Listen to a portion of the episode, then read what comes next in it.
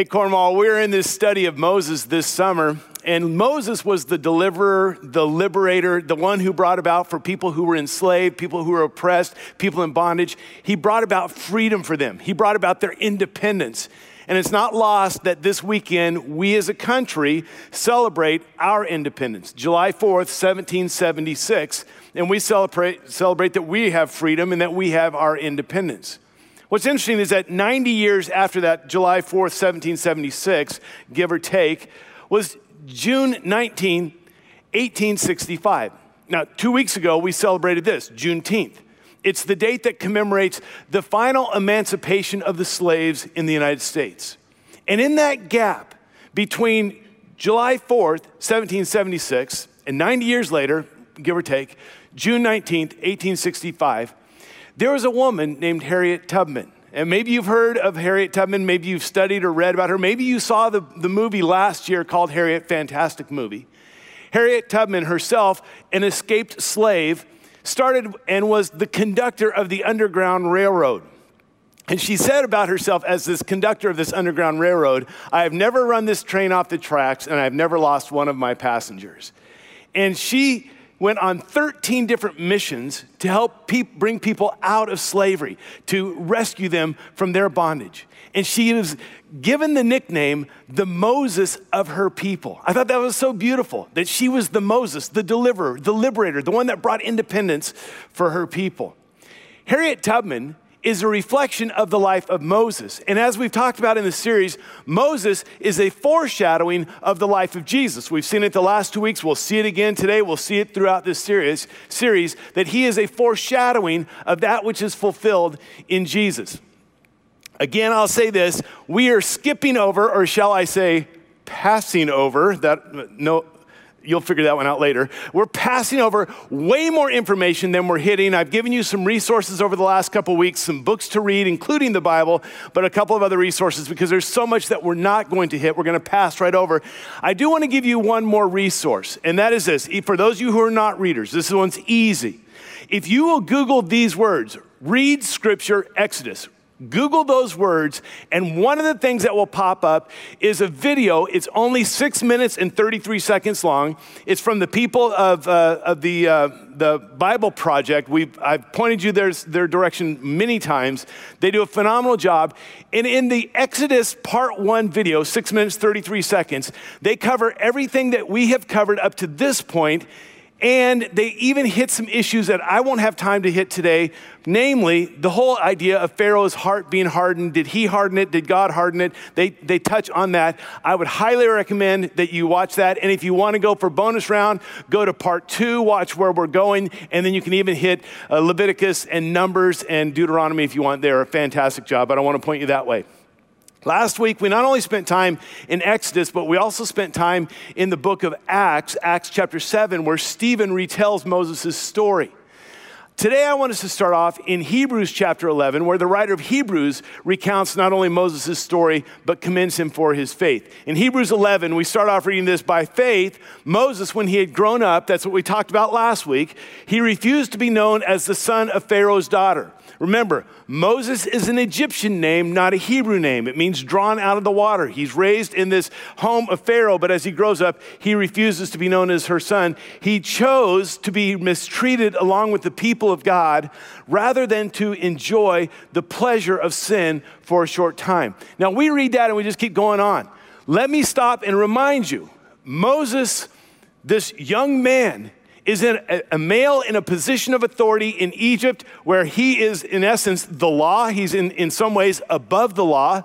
He has every selfish indulgence. He has every hedonistic pleasure, every appetite at his disposal. He could do anything, have anything. He could, he could live the life of a frat boy, a playboy, a narcissistic, dirty old man. He could live it. He could have all the pleasures that this world has to offer, and he forsake that, forsook, he decided to say no to that. All right, goes on and it says this.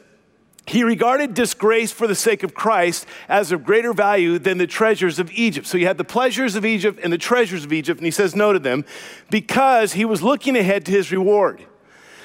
By faith, he left Egypt, not fearing the king's anger He persevered because he saw him who is invisible. Remember last week, the theophany, the visible manifestation of the invisible God. Moses had seen that in the burning bush, the angel of the Lord, in the flames that did not consume it. And then it concludes, it says, by faith, he kept the Passover, this is where we're going today, kept the Passover and the sprinkling of blood so that the destroyer of the firstborn would not touch the firstborn of Israel. Let's circle back around to this verse where it says in verse 26, he regarded disgrace for the sake of Christ, which causes me to pause. This is Moses. This is 1500 years before Christ. He doesn't know about Christ. The prophets haven't even come along to talk about the, the, the Messiah, the anointed one, the coming one. And yet, he's a part of God's plan, knowing that he's not just bringing about a, a page in the story of, of, of Egypt, uh, Israel's history, which he is, but he is bringing about a chapter in the epic work of God on a cosmic, eternal level. But he disregards this the, uh, for the sake of Christ as greater value than the treasures of Egypt because he was looking ahead to his reward, the treasures of Egypt. Now, I don't know if you noticed, but I have a friend with me here uh, on the platform this weekend. So I mentioned last week, I've, I've, got something for you this week. This is a, uh, a replica of the uh, sarcophagus or coffin of one of the pharaohs, one of the kings of Egypt. A little bit of a quiz here. You can say this out loud. Which king do you think this represents? Which pharaoh from Egypt do you think this represents? Now, if you said King Tut, two things. One, you're right. Two, that's probably the only answer you had. Maybe Ramses for some of you, and if you've been listening, you might have said Thutmose, but probably forgot that. You might have said um, Hat, uh, Hatshepsut, but you probably forgot about her already. We only know about uh, King Tut. Now, it, you may be wondering, where did I get this? I'm just going to tell you, this was so hard to put in my carry on luggage when we were coming home from Egypt and to get it through security, but I'll do anything for this church. Now, why is it question for you. Why is it that you even know who King Tutankhamun is? How is it that you are even familiar with the name King Tut? I mean, think about this. He was the boy king. He was nine years old when he became king. He didn't reign like for decades and decades. He was king for only nine years, and at 18, he died under suspicious circumstances. In that there were some people that probably didn't want him to be king, probably because he didn't do a very good job of it. Could you imagine a nine year old kid running a country? An 18 year old kid, for that matter, running a country? So he reigns for nine years. He's a boy king. Why is it that we know his name? Why is it that we know his name? And most of you have never heard of, um, I, I, can't even remember his name, Amen, Amen, uh, Amenhotep. There you go, Amenhotep the third. Amenhotep the third reigned for more than four times as long as King Tut did. He was, he was a pharaoh for almost 40 years. And not only that, but he was the pharaoh during this pinnacle season of, of Egypt's uh, history. I mean, it was unprecedented prosperity and the glorious years, the, the splendor of it all. In fact, he was nicknamed the Magnificent, almost sounds like a magician. Why is it that you know King Tut, this kid who reigned for, for nine years, and not any of the others? There's only really one reason. It's because when the tomb of King Tut was discovered in 1922, it is the only tomb of any of the kings or pharaohs that have been discovered in recent years that was intact. All the others had been looted, had been plundered. Here's a little note to yourself. If when you die, you build an enormous pyramid that can be seen for miles around that sends out a neon sign that says, Buried within my walls are millions and billions of dollars worth of worth. Just come and get it because we don't have security out here at night probably those tombs are going to be looted. That's why all the, the tombs were looted over the years. But King Tut's tomb was intact. And when they discovered it, there was all of this wealth and all this gold and all these riches. When we were in uh, Egypt, when we were at the Museum of Egyptian Antiquities, we got to see, as many of you have at, when it's traveled around the United States, we got to see all the treasures and the riches of King Tut. And uh, one of the things that's probably the most famous is his mask or his hood. Uh, and a picture from that was taken by someone in our, in our group. It was not allowed, to, I did not take this picture. This picture was taken by someone in our group. I won't tell you who, but his name sounds a lot like Chris Henry. But he takes this picture of the hood or the mask of King Tut, and it's made of gold. It's absolutely fantastic. Now, what's interesting, and I, I referenced this on Easter when we talked about the, the, Egyptian burial process and their whole idea of the, of the Ba and the Ka and the, the pyramids and the mummification. When Tut was buried, he wasn't just put into a coffin, a sarcophagus. It was like Russian nesting dolls. There were seven or eight of these. He starts off, he's mummified, and then he's put inside a coffin, and then another, that coffin's put inside another one, and another one, and another one, and another seven or eight times to where it gets enormous. The innermost coffin, um, now, this picture was taken, and, and I didn't know it was illegal until after I took it. I promise you. It was, I mean, the person who took this didn't know it was illegal until after he took it, and it was taken by someone whose sermons rarely go under 40 minutes. This picture is of his innermost coffin and it's made of 22 karat gold. It weighs 296 pounds. 296 pounds of 22 karat gold. And this is just one piece of this. The reason I tell you all this is you could go on and on about the riches and the wealth of, of King Tut, and he was like one of the lesser kings. So when the scripture says that Moses forsook where he took the disgrace of the cause of Christ as more valuable than the treasures of Egypt, you begin to understand what Moses said no to. Not only the pleasures, but the treasures. He could have had wealth untold. He could have had his own pyramid. He could have had his own coffins made out of gold. Instead, he goes on to Mount Nebo. He looks into the promised land, and on Mount Nebo, then there is no mo. He's done. God takes him.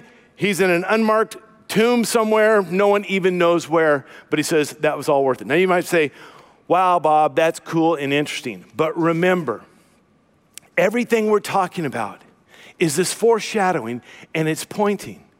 See, Moses, Moses is a type of Christ. This word type, it's what we've been talking about, the, foreshadowing. It's this, this imperfect um, preview it's like the appetizer for the bread of life. That's next week. Come back next week. That's, that's next week.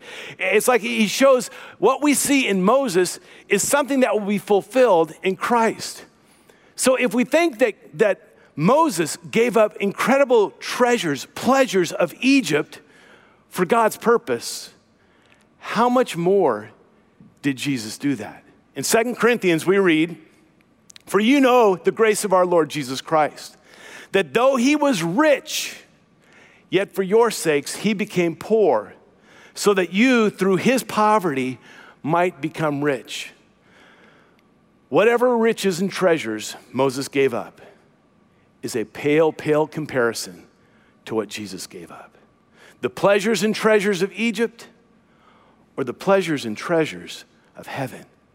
All of the splendor, all the power, all the majesty, all the glory, all the worship on a cosmic level for all of eternity with the whole world on his throne. And he gives that up. He who is rich became poor.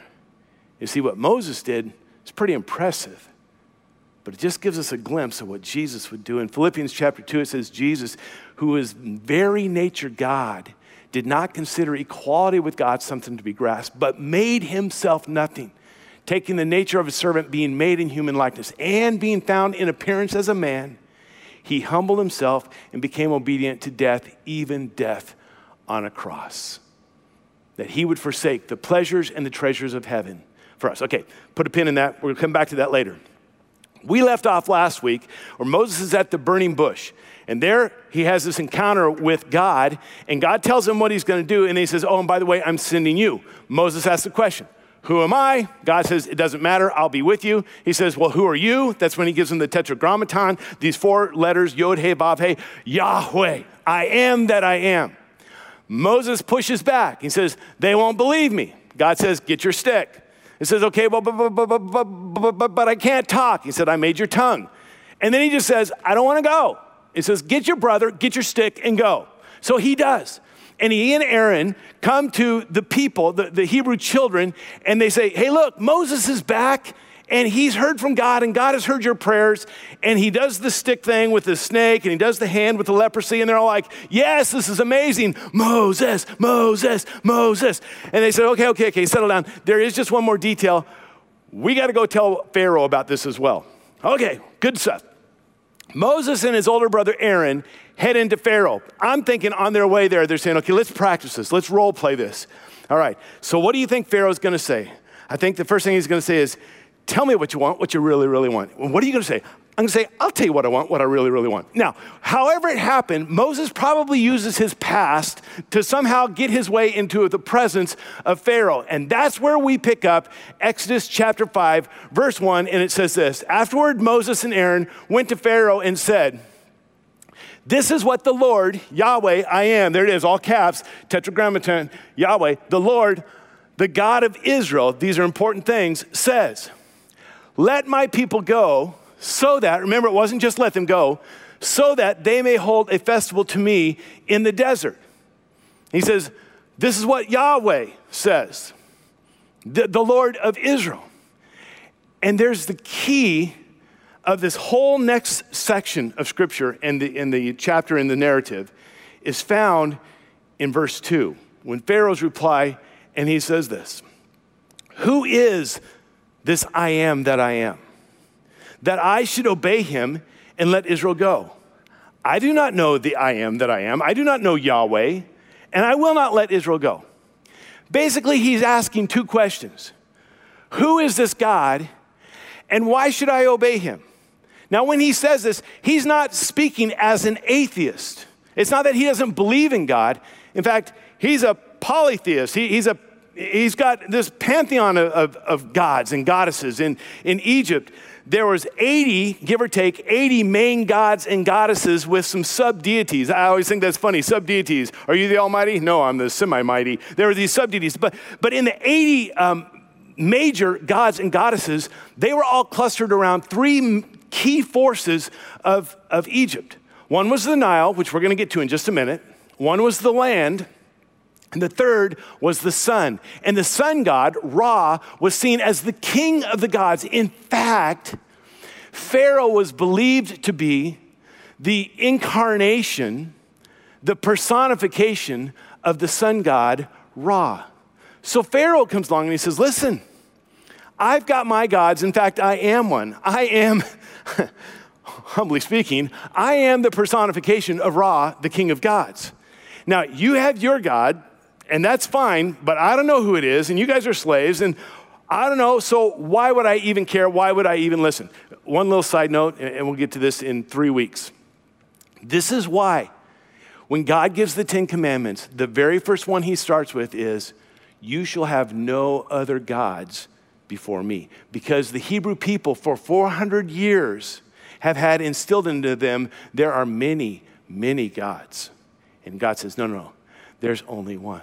So he asks this question Who is your God and why should I, why should I follow him? And where we're going now is the answer. The plague, the plagues answer the question. When these plagues come about that we're going to study, and we're not going to look at all of them because we don't have nearly enough time, but they answer this question of, you want to know who God is? Let me show you who God is. And they're not just arbitrary calamities that God grasped out of the sky. He says, hey, let's, uh, let's do frogs. That, that's kind of cool. Let's do frogs. Hey, mm, hey, let's do boils. No, no, no. Every single one of the plagues is a frontal assault on one of the Egyptian gods. Man, I so wish we had time to go into all of these. We're going to look at a couple of them. It's a frontal assault on the Egyptian gods. And this is where we're going to jump over to chapter 7, uh, where it says this. I think it's chapter 7, uh, 7, verse 17. This is what the Lord Yahweh says By this, the plagues, you will know that I am the Lord, that I am the God, that, that I am the one above all things. You're to know this, Pharaoh. And, and this isn't like God saying, Moses, hold my beer. I mean, he doesn't need anyone to hold anything. He says, Listen, I am not inebriated. I am in my right mind. I am God, and I'm going to show you that. You're going to see that. And the first thing he starts off with happens to be the Nile, and, and, uh, and he, he focuses on this one. Goes on, says, With the staff that is in my hand, I will strike the water of the Nile, and it will be changed into blood. The fish in the Nile will die, and the river will stink. The Egyptians will not be able to drink its water. All right, let's just first address the question that some of you are asking Did it really turn into blood, or was it just symbolism? To me, it doesn't really matter. Whether it was actual blood, whether it was something that was, had a red tint, it was enough that when Moses records it, it's like, it's blood, okay? And the reality is, it killed all of the fish and it made it putrefied so much that they could not drink that water. I stated this in the very first week of our series that there is no way, no way that you can overemphasize the importance of the Nile River to Egypt. I mean, the Nile River is 4,000 miles long, 4,000 miles long. Starts down in Uganda, goes through South Sudan, up through Sudan, all the way through Egypt. It cuts through the Sahara Desert. And on one side, it's got the Assyrian desert to the, to the east and the, the Libyan desert to the west. I mean, this, this river is, it, it goes through and it brings water for thousands of miles.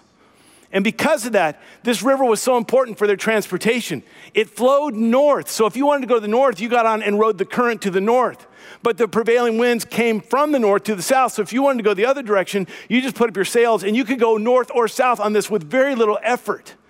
In addition to that, the water brought about irrigation, brought about fertile soil, it brought about all that they needed for, for everything. In fact, through Egypt, the majority, even to this day, the majority of people in Egypt live along the Nile okay, this is not meant to be a negative slam. It really isn't. Some of you are going to think I'm, I'm picking on our friends to the north. That's not the case. It's just simply stating the fact that statistics show that 66% of Canadians live on about 4% of Canada's land, and that 4% of land is within 60 miles of the US border. No judgment there, no, nothing. I'm not saying anything. I'm just saying the majority of Canada lives along the border. You take that and exempt, uh, uh, amplify it even more. In Egypt, 99% of the people live on 1% of the land, and it's this swath that goes right alongside of the Nile, anywhere from 10 to 15 miles wide.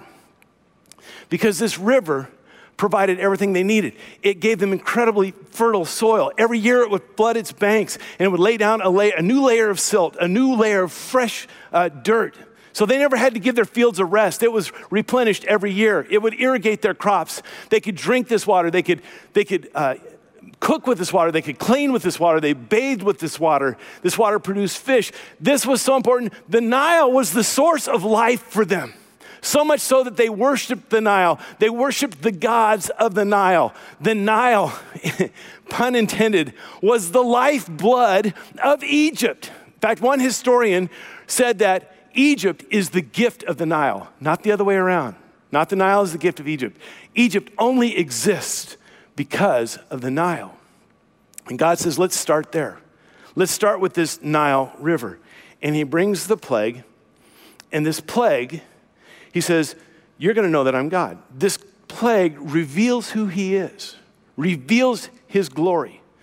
This plague would turn water into blood and that blood, being this judgment, would bring about death, which ultimately would lead to deliverance.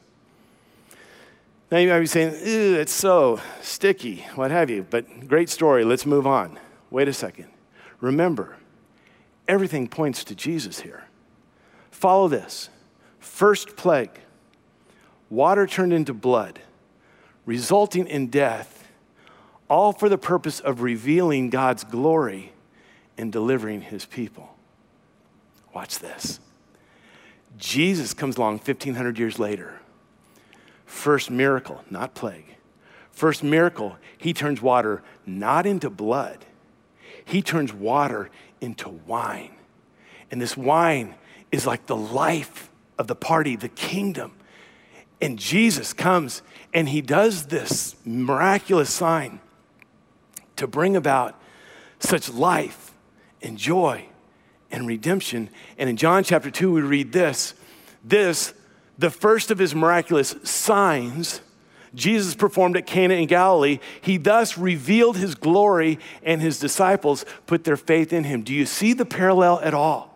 The first plague, God is revealing his glory. Pharaoh will not believe in him. The first miraculous sign, Jesus is revealing his glory, and his disciples put their trust and faith in him. And it doesn't stop there.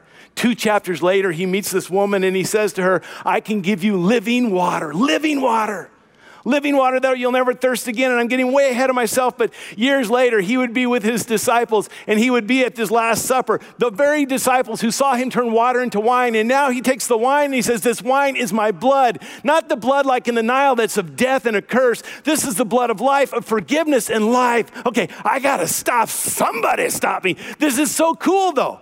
The first plague reveals God's glory, the first miracle reveals Jesus as God. Now, we could go on and on. There are so many plagues that we could look at. We're not going to. I'm going to have to fast forward. We're going to go forward. Let me give you a little bit of information, and you're going to hold on to this because there's going to be a quiz. The ninth plague, the next to last plague, was darkness, and darkness came across the Egyptians, not the Hebrews, which is, I wish I had time to go into that, for three days. So here are the two questions What was the ninth plague? Darkness. And how long did it last? Three days. Okay, log that away. So that's the ninth plague. And then we get to Exodus chapters 11 and 12, and this is the heart of the Exodus story. In fact, this is the heart of the Jewish story. And in essence, this is the heart of the gospel story. All right, Exodus chapter 11 says this Every firstborn son in Egypt will die. From the firstborn son of Pharaoh, who sits on the throne, to the firstborn son of the slave girl who is at her handmill, and all the firstborn of the cattle as well. I want you to notice it's talking about the leader of Egypt, Pharaoh. But he's not talking about just Egyptians, the firstborn son in Egypt, not of Egypt, which meant that even the slave girl, the Hebrew slave girl, her firstborn son, that everyone is under judgment, not just the Egyptians, the Hebrews are as well. But this is the beauty of this story that when it gets to this final plague, when he says, All of you, all of you are under judgment, God provides a provision for them that will protect them from this. And this is what he says to them When this happens, I want you to take a lamb, very specific instructions, a one year old lamb, a one year old lamb without any defect and at twilight, I want you to slaughter this lamb. And when you slaughter this lamb, I want you to make sure that none of its bones are broken. And you are going to use this lamb as a meal, but don't break its bones. And the meal will be completely eat. There will be no leftovers. You're going to eat this at a meal. Very specific instructions for what to do. But it wasn't just the provision of a meal. He says, There's something else that is very important for you to do. And this is what he says in, in uh, chapter 12, verse 7. Then they are to take some of the blood from this lamb that they slaughtered at twilight, they didn't break the bones. They are to take some of the blood and put it on the sides and tops of the door frames of the houses where they eat the lambs. So it says, When you slaughter this lamb, take the blood and you put it across the doorpost. You don't have to ask why. You don't have to understand it. It doesn't have to make sense. It, it, doesn't have to be logical. What I'm asking you to do is be obedient to what I've told you and trust me. Be obedient. There's a sermon right in and of itself, right there. To be obedient to what God has called us to, even if it doesn't make sense, and have faith and trust in Him. And what He says to them is this listen, there is a judgment coming, and everyone is under this judgment, but the Lamb is your only hope. A lamb is your only hope. Your only hope is a lamb. Here's this meek, innocent, little one year old lamb up against the destroyer of the firstborn. And yet, God uses the weak to shame the strong. He uses that was so illogical. And He uses a lamb, and He says, The lamb is your only hope. Now, when they do this, they're aware of their history. I mean, they, the oral history that's been passed down to them for generations. They know the story, and their minds are probably going back to the story of Abraham. When God said to Abraham, I want you to sacrifice your son Isaac. And Abraham goes to sacrifice the son, and at the last moment, God says, No, no, no, no. I'll provide a ram for you, I'll provide a substitution for your son. Your son's life will be spared because of the life of this animal. And they were aware of that. All right, Exodus chapter 12, verse 12. On that same night, I will pass through, key, I will pass through Egypt and strike down every firstborn, both men and animals, and I will bring judgment on all the gods of Egypt. I am the Lord. he says, I'm going to pass through Egypt. And I'm going to answer this question again. This question of, I don't know your God. Who is your God? Why should I, why should I uh, follow him? Why should I obey him? He says, I'm going to show judgment on all the gods of Egypt. I am the I am that I am. And Pharaoh, you're going to know. You're going to know who I am. Verse 13 The blood will be a sign for you on the houses where you are, and when I see the blood, I will pass over. I will pass over you. No destructive plague will touch you when I strike Egypt. He says, I'm going to pass through and I'm going to strike down the firstborn. But if you have the blood of the lamb, I'm going to pass over. It, could also be translated skip, but it doesn't make such a cool thing to say we're going to celebrate the skip. It's the Passover. And it all points back to this. This is at the center of, of, of the Jewish faith, even to this day, to celebrate the Passover of what happened there. And he says, now, one of two things can happen. I can pass through your house and bring about destruction, judgment and death, or I can pass over your house. You decide. Now, let's go back to that passage in Hebrews that we started off with because it talked about the faith of Moses. In Hebrews, it says this By faith, he, Moses, kept the Passover. Now it's got a capital P, now it's an official celebration. He kept the Passover and the sprinkling of blood so that the destroyer of the firstborn would not touch the firstborn of Israel. Say, okay, we just heard that story. I, do I have time? Okay, I have time. I want to give you one more little rabbit trail that we went over, that we passed over. It says the firstborn of Israel. We think, okay, that firstborn son, that firstborn cow, the firstborn of their household. And that's true. But it's more than that. Because when God was telling Moses what he was supposed to say to Pharaoh, in Exodus chapter 4, verse 22 and 23, we read these words Then say to Pharaoh, This is what the Lord says Israel is my firstborn son. And I told you, Let my son go, so he may worship me. But you refuse to let him go, so I will kill your firstborn son. He's not just talking about the individuals, now he's talking about the people. And he says, This nation which I have chosen started with Abraham. And when he was faithful, willing to sacrifice his first and only son, the son of the covenant, not Ishmael, Isaac. This group of people, Israel, they are my firstborn son. And I've asked you to let them go, and you said no. So I will kill your firstborn son. All right, back to Exodus 12, verse 14. It says this This is a day you are to commemorate for the generations to come, you shall celebrate it as a festival to the Lord, a lasting ordinance. So from that day to this day, this is such a huge part of the Jewish tradition to celebrate the Passover. It's something they did year after year, generation after generation. It was to remind them that God had provided a way for them so that death, destruction, and judgment could pass over them. It was something that they knew as this we use the, the theological term substitutionary atonement. That instead of your life being taken, the life of another party will be taken. That night in Egypt, every house either had a dead lamb or a dead son.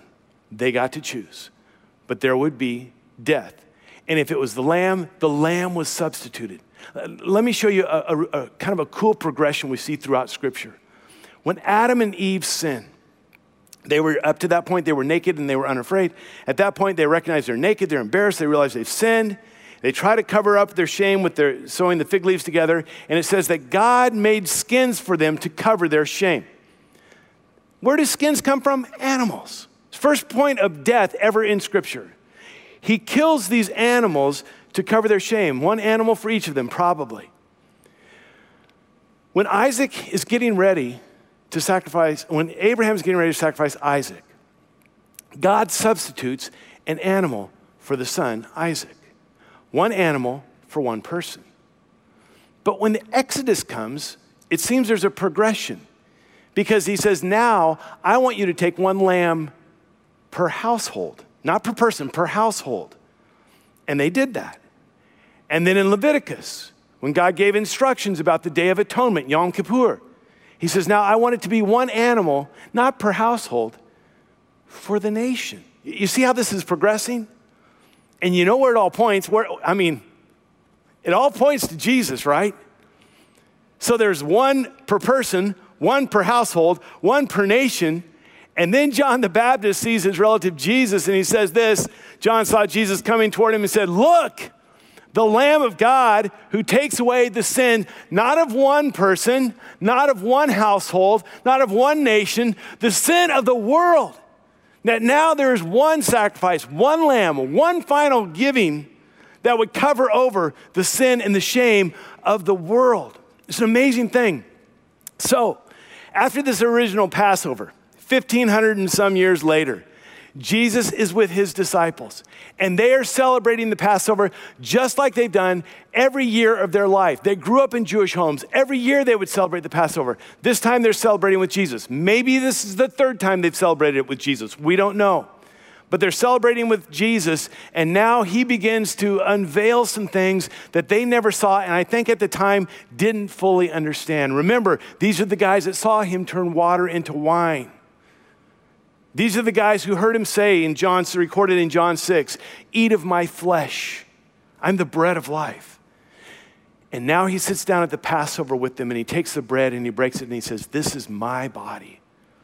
Now that's either heretical or nonsensical or unbelievably profound and they don't have a clue what it means. He says, This is my body. And then he takes the cup, part of the Passover had been for years the cup, the wine that looks like blood to remind them of what God had done, not only in the Nile, but with the firstborn son and the blood of the Lamb.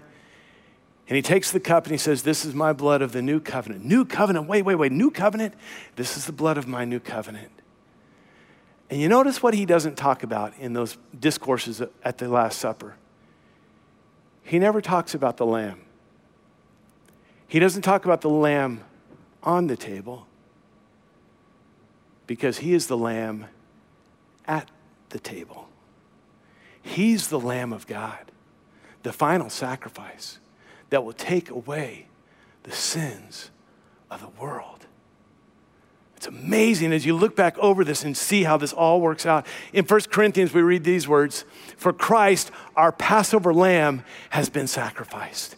He's our Passover lamb. He's the one who gave it all up. It's His blood that covers us to allow us to be able to have life. So, little quiz.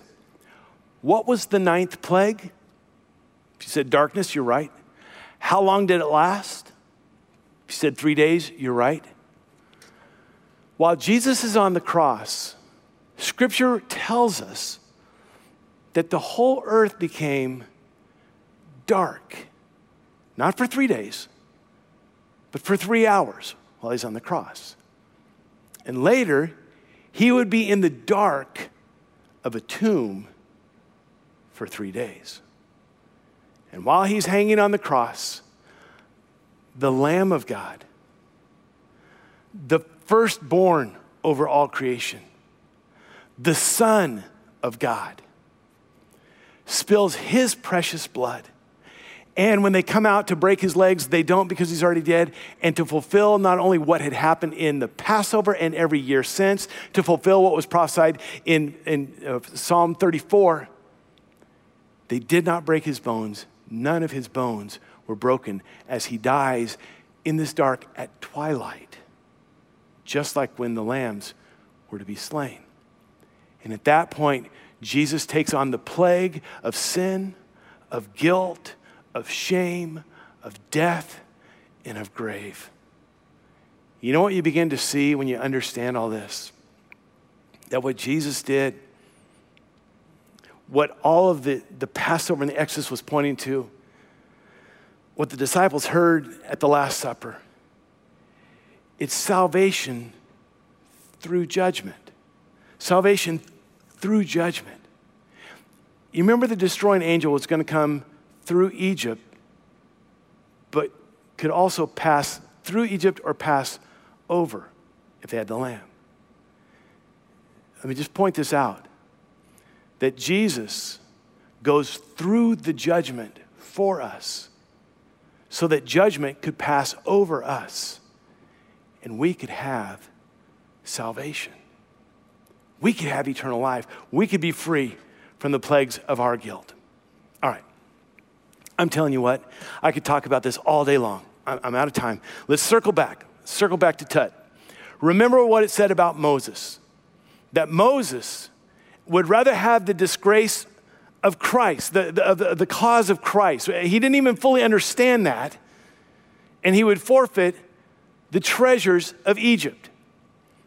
So Moses is probably thinking, well, I could have had a coffin made out of gold. I could have had a pyramid. I could have had all that. But you know what?